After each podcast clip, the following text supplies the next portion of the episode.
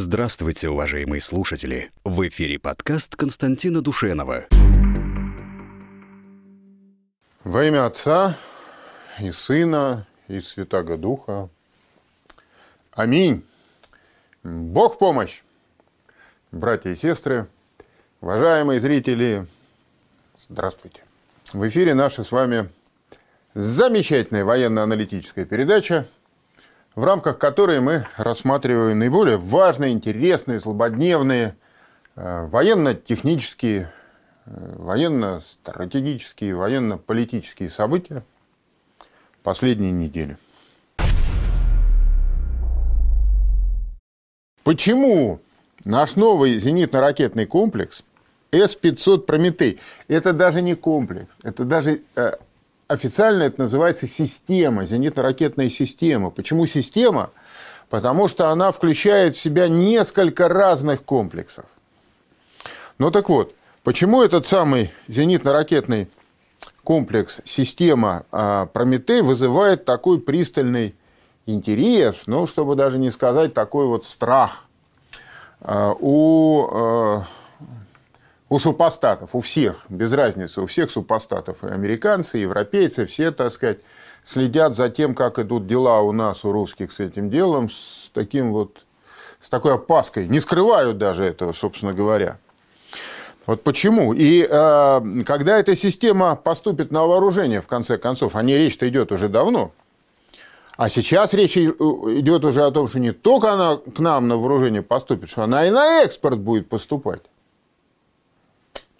Вот как на самом деле дела обстоят? Ну, а начать я передачу традиционно хочу с благодарности всем тем, кто нам помогает, жертвует, всем нашим благодетелям. А, низкий вам поклон, искренняя благодарность. Храни вас Бог, братья и сестры. Вы нам за ноябрь прошедший прислали чуть больше 153 тысяч рублей – Спасибо Бог. А за декабрь уже 8761 рубль. Так что и э, от своего, так сказать, бородатого лица и от лица всех наших сотрудников, которые вот из этих ваших денег, собственно, и получают зарплаты свои, мы вам низко кланяемся. Спасибо. Напоминаю, что те, кто смотрят нас э, в записи, могут переводить нам деньги на те реквизиты, которые сейчас у вас на экранах. Ну, а те, кто смотрит нас в прямом эфире, могут вместе с вопросом, если у них есть желание, возможность, перечислить нам пожертвования напрямую.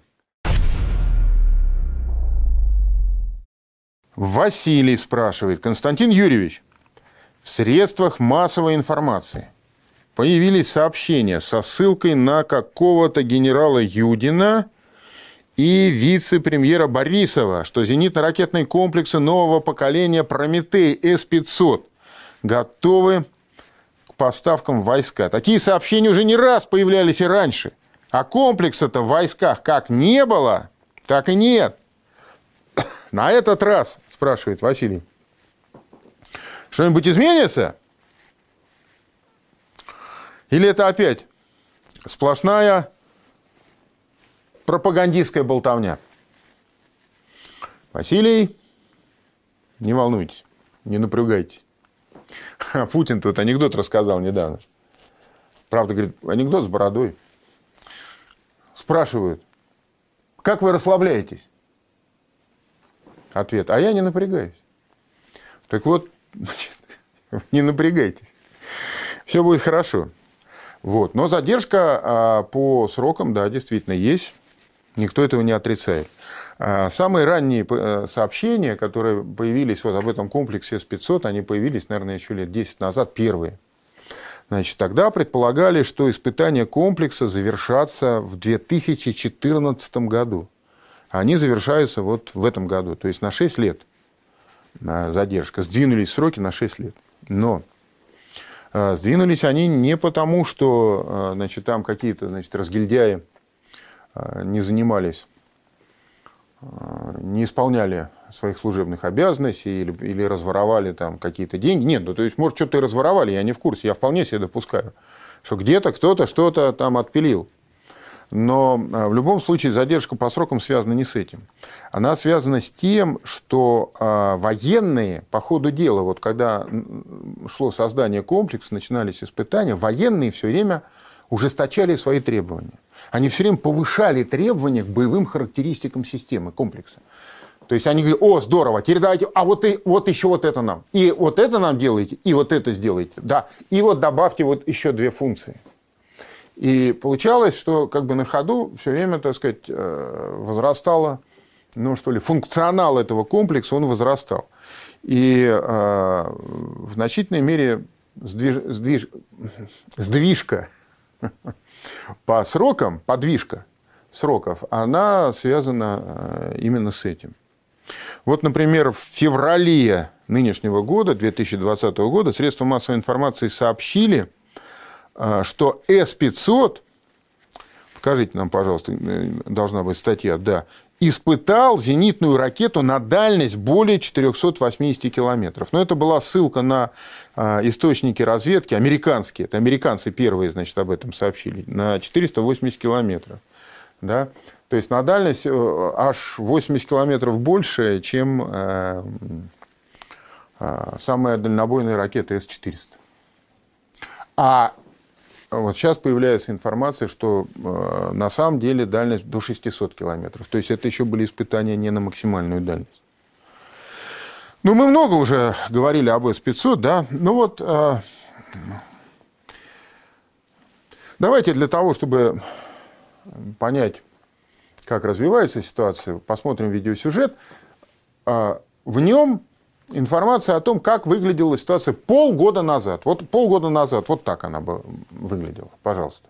В 2021 году вооруженные силы России получат первые образцы новейшего зенитно-ракетного комплекса С-500 «Прометей». Аналогов у этой русской разработки в современном мире нет, что признают не только отечественные, но и зарубежные военные эксперты. По заявлению заместителя министра обороны России Алексея Криворучка, контракты на серийное производство новейшей зенитной ракетной системы начнут подписывать уже в ближайшие годы. Так что в обозримом будущем наши вооруженные силы обзаведутся комплексом, с которым не способна конкурировать ни одна, не только существующая, но даже перспективная, еще только разрабатываемая система противовоздушной и противоракетной обороны. С-500 «Прометей» относится к новому поколению зенитных ракетных систем, способных решать задачи по уничтожению как аэродинамических, так и баллистических целей, включая межконтинентальные баллистические ракеты, гиперзвуковые маневрирующие цели, низкоорбитальные космические аппараты, а также любые роботы-беспилотники и самолеты противника. Тактико-технические характеристики С-500, по мнению российских военных экспертов, позволяют отнести этот ракетный комплекс к первому поколению универсальных систем не только противовоздушной, но одновременно и противокосмической обороны, способных отражать угрозы из ближнего космоса. Ведь могучий русский Прометей готов уничтожать любые цели на дальностях по горизонтали до 600 километров, а на высотах до 200 километров то есть почти 90% того объема пространства, в котором ЗРК С-500 способен обнаружить и уничтожить любой летательный аппарат, находится в космосе. Американское издание The National Interest пишет, что С-500 сможет одновременно уничтожать до 10 ядерных боеголовок межконтинентальных баллистических ракет, атакующих наземные цели из ближнего космоса. По мнению издания, С-500 Прометей вместе с С-400 Триумф и С-300 Фаворит составят единую интегрированную интегрированную и глубоко эшелонированную систему противовоздушной и противоракетной обороны России. Если к этому списку добавить еще новейший зенитно-ракетный комплекс средней дальности С-350 «Витязь», который уже начал поступать на вооружение воздушно-космических сил России, и ракетно-пушечный комплекс малой дальности «Панцирь С-1», уже доказавший свою непревзойденную эффективность в Сирии, то надо признать, что такая многослойная система ПВО и ПРО сможет защищать российское воздушное и даже космическое пространство от самых разнообразных угроз. Причем защищать столь эффективно, как никому другому в мире даже присниться не может. При этом С-500 будет использовать самые современные радиолокационные средства, позволяющие обнаруживать цели на максимальном расстоянии. Сверхмощный радар Прометея позволит увеличить дальность обнаружения цели на 150-200 километров, даже по сравнению с такой эффективной зенитно-ракетной системой, как С-400. Все это вместе взятое является поводом для самого серьезного беспокойства американских военных летчиков, которые сильно сомневаются в незаметности для русских радаров своих самолетов. Даже таких разрекламированных и малозаметных, как новейший F-35 Lightning, тяжелый F-22 Raptor и стратегический B-2 Spirit. В свою очередь, китайское издание Sina, сравнивая S-500 с лучшим американским зенитным ракетным комплексом Patriot последней модификации, делает выводы далеко не в пользу последнего и утверждает, что аналогов у российской зенитной ракетной системы в современном мире пока нет. И добавим от себя. Они, если и появятся, то очень не скоро а эксперты другого китайского агентства Соху, которое объединяет в себе медиапортал, поисковик, а также крупнейший информационный бренд в китайском интернет-пространстве, не видят в таком русском превосходстве над американцами ничего удивительного, отмечая, что если США всегда разрабатывали в первую очередь наступательное вооружение, то Советский Союз и Россия добились непревзойденных успехов в создании оружия оборонительного. При этом китайские эксперты даже приписывают С-500 способность сбивать метеориты, летящие на Землю из космоса. По их мнению, уникальная дальность стрельбы и высота полета русских ракет в сочетании с выдающейся системой самонаведения превращает Прометей в самое совершенное средство противовоздушной и противоракетной обороны. Как только Россия начнет серийные поставки С-500 в свои вооруженные силы, делают вывод специалисты, можно будет уверенно говорить о появлении у русской армии первой в мире полноценной системы воздушно-космической обороны. Наконец, еще один безусловный плюс ЗРК С-500 – это его стоимость, которая в разы меньше, чем, например, у американской системы противоракетной обороны ТХААТ. И это при том, что американский комплекс уступает С-500 по целому ряду важнейших параметров. Например, в универсальности, так как американец просто не способен работать против аэродинамических целей в атмосфере. В то время как русский Прометей может использоваться против самых разнообразных аэродинамических целей, от воздушных роботов-беспилотников до гиперзвуковых крылатых ракет. Мы русские. С нами Бог. Господи, благослови. Тут пока сюжет э, шел, я посмотрел еще... Вот я начинал передачу, говорил, что много интересных тем. И не успеваем мы их все обсудить. И вот и то, что я сегодня хотел, тоже мы не успеем, к сожалению, но постараемся. Постараемся без ущерба для качества впихнуть в нашу передачу максимально возможное количество информации. Вот что касается С-500, а, некоторые эксперты полагают, что этот С-500 настолько важен, что в сочетании с другой нашей э, новой системой противоракетной обороны А-235 «Нудаль», мы тоже о ней как-то говорили, что эти две системы в целом, они вообще могут очень а, серьезным образом повлиять на мировой баланс сил что а, э, их наличие может стать основой для такого глобального передела сфер влияния во всем мире. А, хотя, конечно, конкуренция тут велика, все хотят иметь такие системы, не только американцы. Не только там американцы или китайцы, много других стран тоже пытаются, пытаются работать в этом направлении. Да?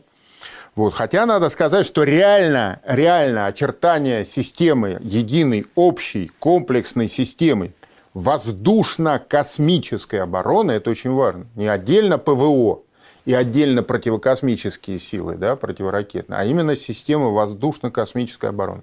Пока это все просматривается только у нас. Давайте еще один видеосюжет посмотрим.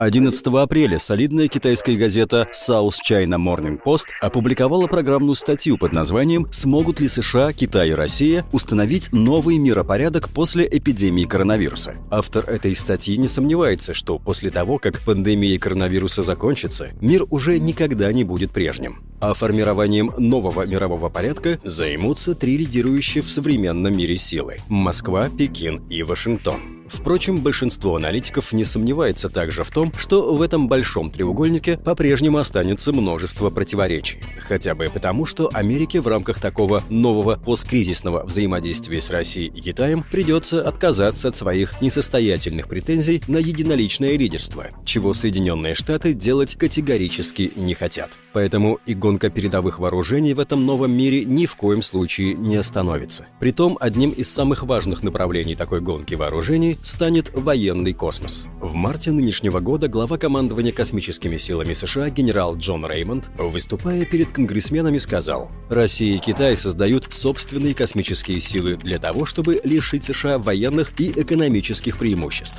У нас и наших союзников указанные преимущества были в течение десятилетий, но сейчас они оказались подорванными. Мы должны осознать масштаб и сложность угрозы в космосе. Мы больше не можем считать, что наше превосходство в космосе является данностью. Теперь за это превосходство нам придется сражаться. Такое сражение станет для США трудной, практически нерешаемой задачей. Оружие для борьбы со спутниками, которое разрабатывает или даже уже имеют в своем распоряжении Россия и Китай, может поставить под угрозу не только военные аппараты США на околоземной орбите, но и вообще всю американскую программу освоения космоса целиком. У Пекина и Москвы уже несколько лет как есть ракеты, способные сбивать спутники на низких околоземных орбитах. Мало того, Китай разрабатывает сразу три подобных комплекса, которые он называет системами прямого восхождения. Один из них, CK-19, считается действующим. Его оружием является вариант баллистической ракеты средней дальности Дунфен-21. По данным американской разведки, такая ракета была испытана уже как минимум пять раз, и в ней сочетаются продвинутые баллистические технологии и последние достижения зенитных систем наведения. Кроме того, Китай ударными темпами создает наземный лазер для борьбы со спутниками. Средства массовой информации пишут, что первые пробные испытания этого нового супероружия должны начаться уже в нынешнем 2020 году.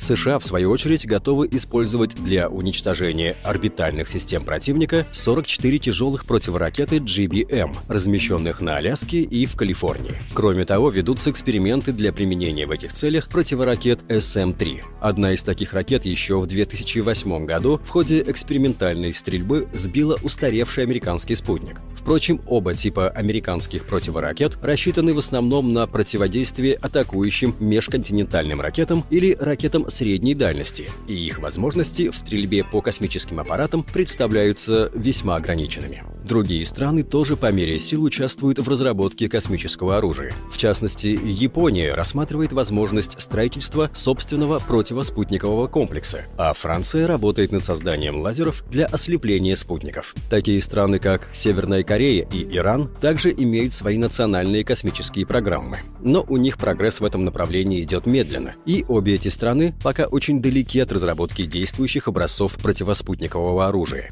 Россия, между тем, продолжает удерживать в области космических вооружений мировое первенство. Наш новейший зенитный комплекс С-500 «Прометей», способный поражать цели в ближнем космосе, уже в этом году должен поступить в серийное производство. В рамках опытно-конструкторской разработки «Нудаль» создана новейшая русская противоракетная система А-235 «Амур», противоракеты которой, хотя и предназначены в первую очередь для заатмосферного перехвата ядерных боевых блоков противника, могут также быть успешно использованы для уничтожения вражеских спутников. В рамках ОКР «Нудаль» произведено уже 7 испытаний, и в ближайшее время ее ракеты должны быть приняты на вооружение. Но венцом всех русских достижений в этой области является, конечно, стратегический лазерный комплекс «Пересвет», который уже заступил на боевое дежурство в прошлом году. Об этом сверхсекретном оружии известно очень мало. Впрочем, уже сам факт того, что он предназначен для защиты огромных районов боевого патрулирования наших подвижных ракетных грунтовых комплексов «Ярс» от космического нападения, говорит о мощи этой прорывной системы оружия, впервые созданной на так называемых новых физических принципах.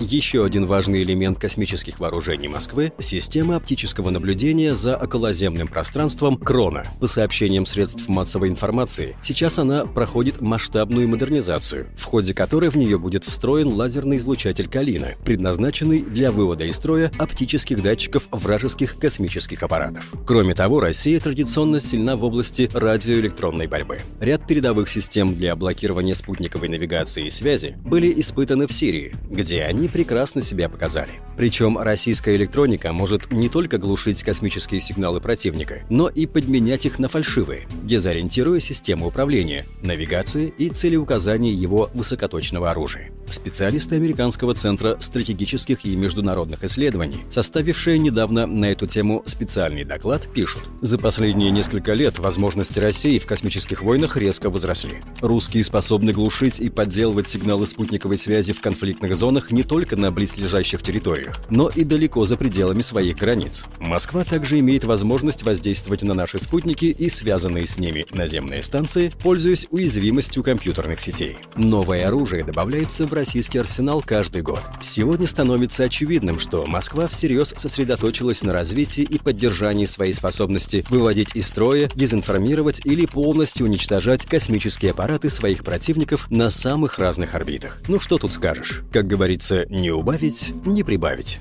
Мы русские. С нами Бог. Господи, благослови. Но вот последний всплеск интереса к этой теме, о, о, о чем, собственно говоря, и написал э, Василий в своем вопросе, да, он стал результатом э, публикации, которая 28 ноября в газете э, «Известия» появилась. И там, в частности, сказано, что вот со ссылкой на как раз на генерала Юдина, что а, серийные комплексы, вот в полной, в полной комплектации серийные комплексы появятся все-таки только в 2025 году. А разрабатывать систему начали в 2001. Представляете, четверть века, 24 года. Это к вопросу о том, когда говорят, что вот американцы, да они, если захотят, они нас догонят за два года. Вообще, чего вы? Вот так вот. Цикл разработки таких систем от запуска от идеи, даже не от идеи, а от момента, когда дали отмашку. Начинаем работать. И до момента, когда серийные комплексы и системы идут в войска, 24 года. Если ты эти 24 года, я не знаю, там в потолок плевал, а твой сосед все эти 24 года напряженно работал, чтобы создать такую систему, как тебе потом его догнать-то за три дня? Да, но давайте иллюстрацию посмотрим. Значит, э, вот здесь очень много разной информации. Желающие потом смогут более подробно посмотреть и прочитать. Я не буду, так сказать, э, за неимением э, времени подробно, подробно все комментировать, что здесь описано. Да, но вот действительно заместитель главнокомандующего воздушно-космических сил генерал Юдин, он не какой-то генерал, как написал вот нам зритель, да, он заместитель главкома воздушно-космических сил. Он выступил на страницах «Известия» 28 ноября, сказал, что система практически готова, что она а, завершатся в этом году э, испытания, в следующем году, по сути дела, уже, так сказать, первые э, в начальной комплектации все будет готово, а в серийной полной комплектации а, пойдут э, комплексы системы войска только в 2025 году. И я вам скажу почему. Значит, вот э, в средствах массовой информации написали, давайте мы сосредоточимся в данном случае не на достоинствах системы, они очевидны, а на некоторых сложностях, трудностях и недостатках. Вот э, пишут, значит, достоверных сведений об отработке заатмосферных ракет для С-500 пока не появлялось. То есть э, нету информации достоверной об испытаниях, допустим, э, чтобы С-500 там спутники сбивал или что-то подобное. Значит, Прометею, возможно, придется подождать тяжелые противоспутниковые боеприпасы. Он может повторить историю С-400 «Триумф», который первоначально закупался без дальнобойной ракеты 40Н6. Э, сам по себе «Триумф» был принят на вооружение, если я не ошибаюсь, в 2007 году. А вот эта дальнобойная ракета, которая на 400 километров бьет, а, была принята на вооружение а, только в 2014 или даже в 2015 году. То же самое может быть и с комплексом С-500. То есть он действительно сам по себе, то комплекс, э, может быть, и готов. Вот сейчас закончится испытание со следующего года, да, пожалуйста. Но а, а, в силу большой сложности не все элементы одновременно а, готовы. Например, вот какие-то боеприпасы, которые предназначены для поражения за атмосферных целей, они могут поступить потом. А, а, например, вот если брать аналогию с С-400, да, то для того, чтобы производить эту дальнобойную зенитную ракету, которая на 400 километров бьет, было принято решение на уровне президента. С нуля построили, вообще в чистом поле, построили огромный завод – в Нижнем Новгороде. Вообще с нуля. Не модернизировали существующий. С нуля построили огромный завод, который сейчас а, готов не только эти ракеты, но готов производить уже тысячи, и производит тысячи ракет зенитных, самых разных. Но самое важное вот эту вот дальнобойную. Так может произойти и с комплексом С-500. Вообще, надо сказать, что за э, его развитием очень внимательно за рубежом следят. И э, хоть у нас время-то уходит, но я не могу отказать себе в удовольствии. Давайте посмотрим иллюстрацию. Значит, вот, например, э, супостаты, они отслеживают и регулярно публикуют у себя в своих значит, э, журналах что там делают русские с этим, значит, С-500? Вот, например, такой известный ресурс Military Watch. Это вполне солидный, в общем, достаточно профессиональный ресурс. Они отслеживают постоянно эту систему. Э, Прометей, что с ней происходит. Вот 30 ноября, несколько дней назад, они опубликовали статью, э, которая называется «С опозданием на 4 года Русская революционная система ПВО С-500 пополнит ряды вооруженных сил России в 2021 году. И они пишут, что С-500 будет одинаково успешно сбивать любые цели. Самолеты, ракеты, космические аппараты. Русские будут там в космосе как дома. Но про задержку они тоже говорят. Они написали, что задержка связана с тем, что военные в ходе испытаний предъявляли к системе все более высокие требования. Любопытно сравнить. Два года назад, даже два с половиной года назад, 22 мая 2018 года, они уже публиковали статью на эту тему. Она называлась «Путин приказал приготовить новую русскую ракетную систему а, ЗРС С-500 к массовому производству». И а, тогда они писали уже об этих вот высоких характеристиках, о том, что это система нового поколения, никто другой вот это, э, подобные системы на сегодняшний день производить не способен. А сейчас они пишут, сейчас они пишут, что если русские со временем начнут продавать С-500 еще и на экспорт, а, собственно, от чего? Армату, танк свой они собираются продавать, да, значит, самолет пятого поколения Су-57 собирается продавать. Почему бы им С-500 тоже со временем не, не начать продавать на экспорт? Так вот это поставит США и НАТО в очень сложные условия, так как может лишить их тех преимуществ, которые связаны с использованием космических средств разведки и наблюдения. Ну и если в целом подводить, так сказать, итоги, как все это выглядит по С-500, то э, ситуация примерно такая. Значит, у нас вот уже на выходе, на пороге, можно сказать, единая система воздушно-космической обороны страны, Мобильность этой системы будет позволять быстро создавать эшелонированную противовоздушную и противоракетную оборону на угрожаемых направлениях. Все это будет реализовано в рамках уже нынешней государственной программы вооружений 2018-2027 года. Причем значит, высота спутниковых орбит, на которых э, сможет э, доставать Прометей э, космические аппараты, будет 200 километров, а некоторые пишут даже более 200 километров. А дальность, на которой э, Прометей сможет сбивать аэродинамические цели, то есть самолеты, это 600 километров. При этом разные э, цели будут поражаться разными типами ракет. Ну, потому что вы понимаете, для поражения беспилотника или истребителя, или штурмовика, или космического аппарата, или вертолета, или низколетящей крылатой ракеты. Невозможно создать такой боеприпас, который одинаково эффективно все эти типы целей будет поражать. Кроме того, а, С-500 будет, конечно, не изолированной системой, а в едином комплексе с С-400, С-350 и другими системами противовоздушной обороны дальнего, среднего и ближнего радиуса действия. Эта зенитно-ракетная система «Прометей» займет особое место. Она будет предназначена для уничтожения особо важных целей космических объектов, летающих командных пунктов, атакующих боеголовок, ракет средней дальности, межконтинентальных баллистических ракет с ядерными боеприпасами, самолетов дальнего радиолокационного обнаружения и управления, тяжелых стратегических беспилотных летательных аппаратов. И еще раз, значит, в итоге будет создана единая система воздушно-космической обороны страны. Вот так. Александр из Санкт-Петербурга.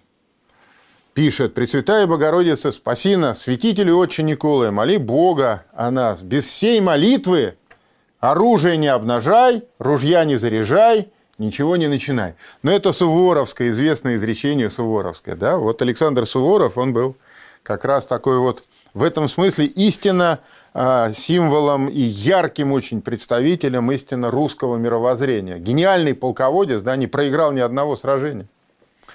Если бы прожил еще несколько лет, и Наполеону довелось бы с ним столкнуться, так он бы и Наполеона бы уконтрапупил. А, потому что маршалов наполеоновских он бивал. И бивал, так сказать, будь здоров как. А, один переход через Альпы знаменитый чего стоит?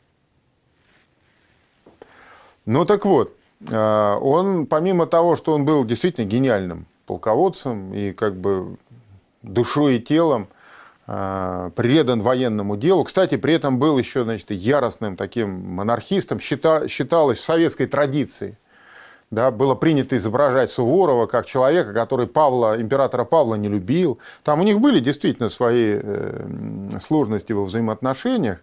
А, и, ну вот они, например, были связаны с э, тем, что разного рода наветники, но всегда есть желающие интриги да, разводить. Например, вот императору Павлу Петровичу сказали, что э, Суворов в походе держит при себе э, дежурного генерала-адъютанта. А дело в том, что в соответствии как бы с, соответ... с положением а, дежурный генерал-адъютант – это принадлежность правящего монарха. Только сам монарх мог иметь при себе, так сказать, дежурного генерала. Вот. А Суворов в походе держал при себе дежурного генерала. Ну и вот вроде бы... То есть там действительно не все было гладко, но никаких вот таких прямо вот столкновений-то не было на самом деле. И сам по себе Суворов, он писал и говорил, да, что вот русский царь, это его знаменитые высказывания есть. И по поводу русскости вообще, когда он говорил, мы русские, какой восторг. Но вот это все у него было сопряжено с глубокой, искренней, благочестивой религиозностью. Вот это и есть традиционное русское мировоззрение, без которого, на самом деле, если мы его себе не вернем – не мы вернуться должны а, в 18 век к Суворову, нет. Мы должны, имея все преимущества технологические 21 века, вернуть себе понимание, разумение смысла жизни, традиционные святыни свои, совокупить это, совместить это в своем национальном мировоззрении. Вот тогда это даст нам возможность действительно, так сказать, сокрушать любых, любых врагов. Вот как это. Так, Александр а, пишет, всем здравия. Как вы думаете, Ми-38, К-60, К-62 имеют будущее? Это вы, Александр, про что? Про вертолеты, да, Ми-38. Вот я сегодня буквально прочитал информацию о том, что значит, первые два серийных вертолета Ми-38Н, М, модернизированный ночной охотник. Вы про, про, про него говорите? А, или МиГ-38 это МиГ-28, а МиГ-38 это а, средний вертолет многоцелевой. А, я уже не раз говорил, что я в вертолетах-то не силен на самом деле, да, но вот та информация, которая есть, она позволяет говорить о том, что с вертолетами все нормально. А почему вы спрашиваете именно про а, Ми-38, про К-62? К-62, насколько я понимаю, это новый вариант вертолета который ударного, ударного вертолета. А что с ними такое? Есть какие-то ну, поводы, есть какие-то причины, есть какие-то основания предполагать, что у нас с вертолетными программами что-то не так? Ну, проблемы всегда могут быть. Но я, во всяком случае, не встречал никаких фактов, которые говорили бы о провалах в нашем вертолетостроении. Более того, вот когда с хохлами, так сказать, э, все эти размолвки начались, да, мы же долгое время э, вертолетные двигатели-то покупали у них, Мотор Сич делал эти вертолетные двигатели. Ну так вот, мы сейчас наладили производство всех этих вертолетных двигателей у себя. Вот про ночной охотник, про модернизированные версии. Я вот начал говорить сегодня, я прочитал информацию. Да, первые два серийных самолета модернизированных э, вертолета должны поступить уже в этом году. Он визуально, его легко отличить, у него над винтом э, находится шар радиолокационной станции. Так вот, э, два будет... Уже Министерство обороны подписало контракт на подписание 98 машин, 98 машин. Первые два в этом году – три в следующем году, и потом идет резкое увеличение, и в, в рамках программы ныне утвержденной 98 машин, ну, 100 самолетов, вертолетов, прошу прощения, да, да, должны, должны будут получить.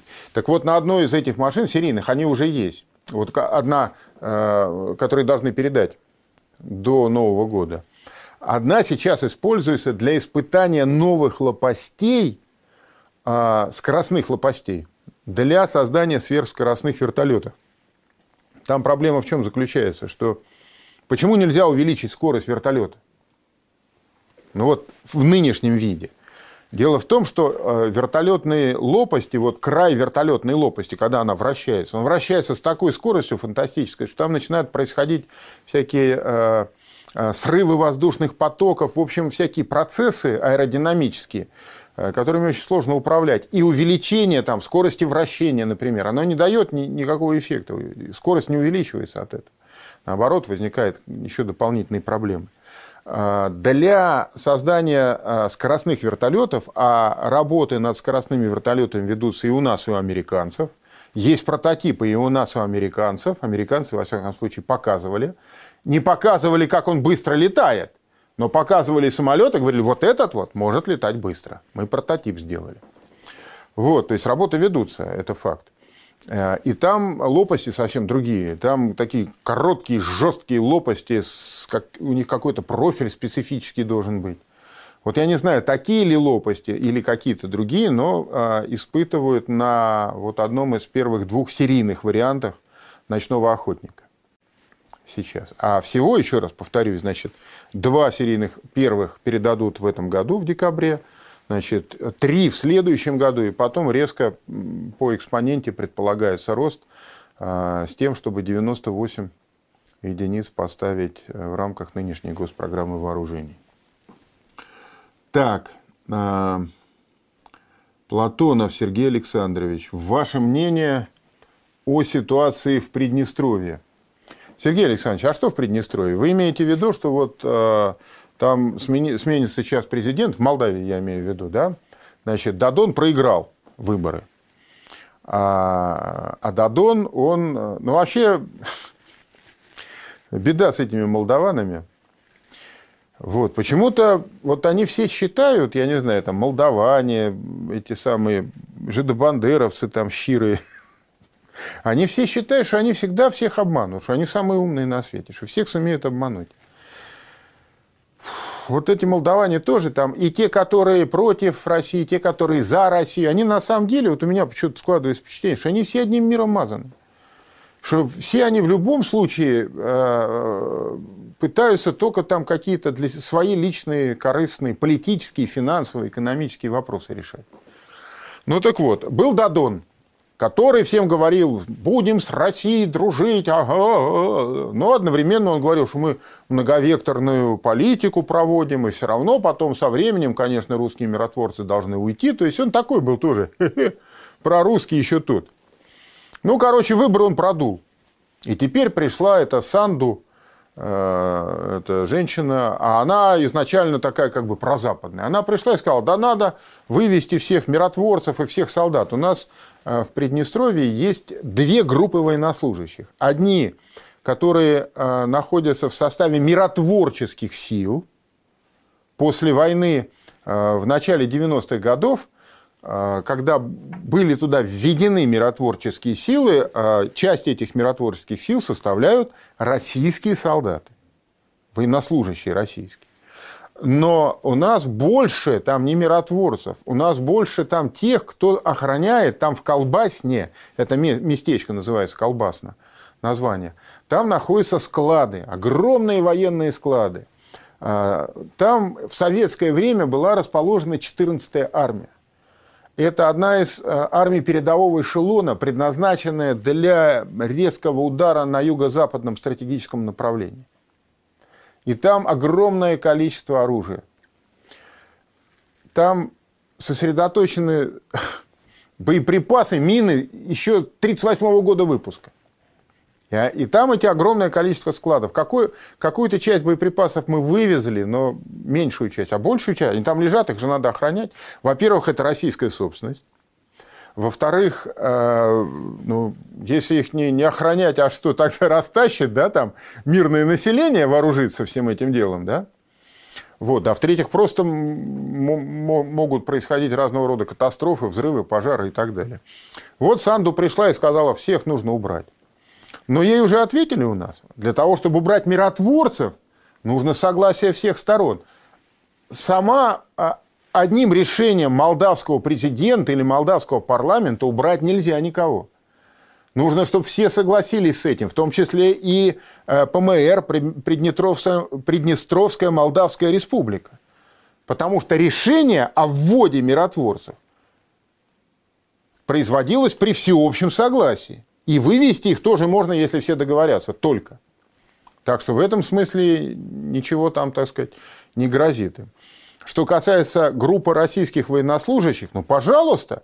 Я думаю, что в Москве в, э, молдаванам скажут, ребята, да хоть завтра мы их выведем, все, давайте, вы за свой счет только э, обеспечьте вывоз боеприпасов. Даже не надо вывоз, хорошо, мы все сделаем сами, только вы нам профинансируйте утилизацию этих боеприпасов на территории, чтобы все было в соответствии с нормами, с международными и никаких опасностей, траля-ля, пятое, десятое, рекультивации территории. Все, пожалуйста, не вопрос, и мы уйдем сразу. Ну, это же, как, это же вы понимаете, да, что это, это нужно 5, 5 годовых бюджетов молдавских полностью под корень на это дело пустить. Они же нищие, у них же нет денег-то нифига. Так что я думаю, что ничего не будет. Э, это она так. Э, женщины, как бы, они любят поговорить. А если эта женщина еще и президент, да? Да. Так, Александр прислал нам помощь. Вопроса не задал. Спасибо, Александр. Сергей, спасибо. Олег Ушанов. Спасибо вам, Олег. Георгий пишет. Уважаемый Константин Юрьевич, отдаете ли вы себе отчет в том, что не в военной сфере лежат главные угрозы России. Э, с военкой-то как раз все более-менее хорошо. Все наши главные угрозы, как обычно, сосредоточены внутри. Георгий, а вы себе вот отдаете отчет, что, а, возможно, главные угрозы э, и не военные. Но если бы мы не могли отражать эффективно военные угрозы, то нас бы с вами просто уже не было. Ну, не было бы, физически просто не было бы, и все. Я вам напомню из э, школьного курса, есть условия необходимые и условия достаточные. Так вот, наличие мощной армии э, вооруженных сил, способных разгромить любого агрессора – не является достаточным условием для того, чтобы Россия процветала, чтобы все у нас с вами было здесь хорошо и так далее. Это не, не, недостаточно. Одной армии недостаточно для этого. Но мощная армия является необходимым условием, без которого это вообще невозможно. Вот так вот. Вот исходя из этого и оценивайте то, что происходит в военной сфере. А так, знаете, брюжать, что вот это не, не, не военные, не, а, предатели, пятая колонна, траля-ля, пятая, десятая. И это проще всего. Самые, я вам скажу, вы правы, что а, внутренние угрозы гораздо важнее. Самые страшные угрозы нашему существованию сосредоточены даже не, не внутри России, внутри нашего сердца, внутри души человеческой – страсти человеческие, гордыня, злоба, ненависть, зависть, властолюбие, сребролюбие, алчность. Это самые страшные угрозы. Страшнее любой атомной войны. Именно они в первую очередь угрожают нашему благополучию. И личному, и семейному, общественному, политическому, государственному, на всех уровнях. Ну, попробуйте с этой точки зрения посмотреть на вопрос. А оружие нужно, в том числе для того, чтобы мы могли спокойно, не заботясь еще и о внешних угрозах, разбираться вот с этими внутренними. Вот так-то.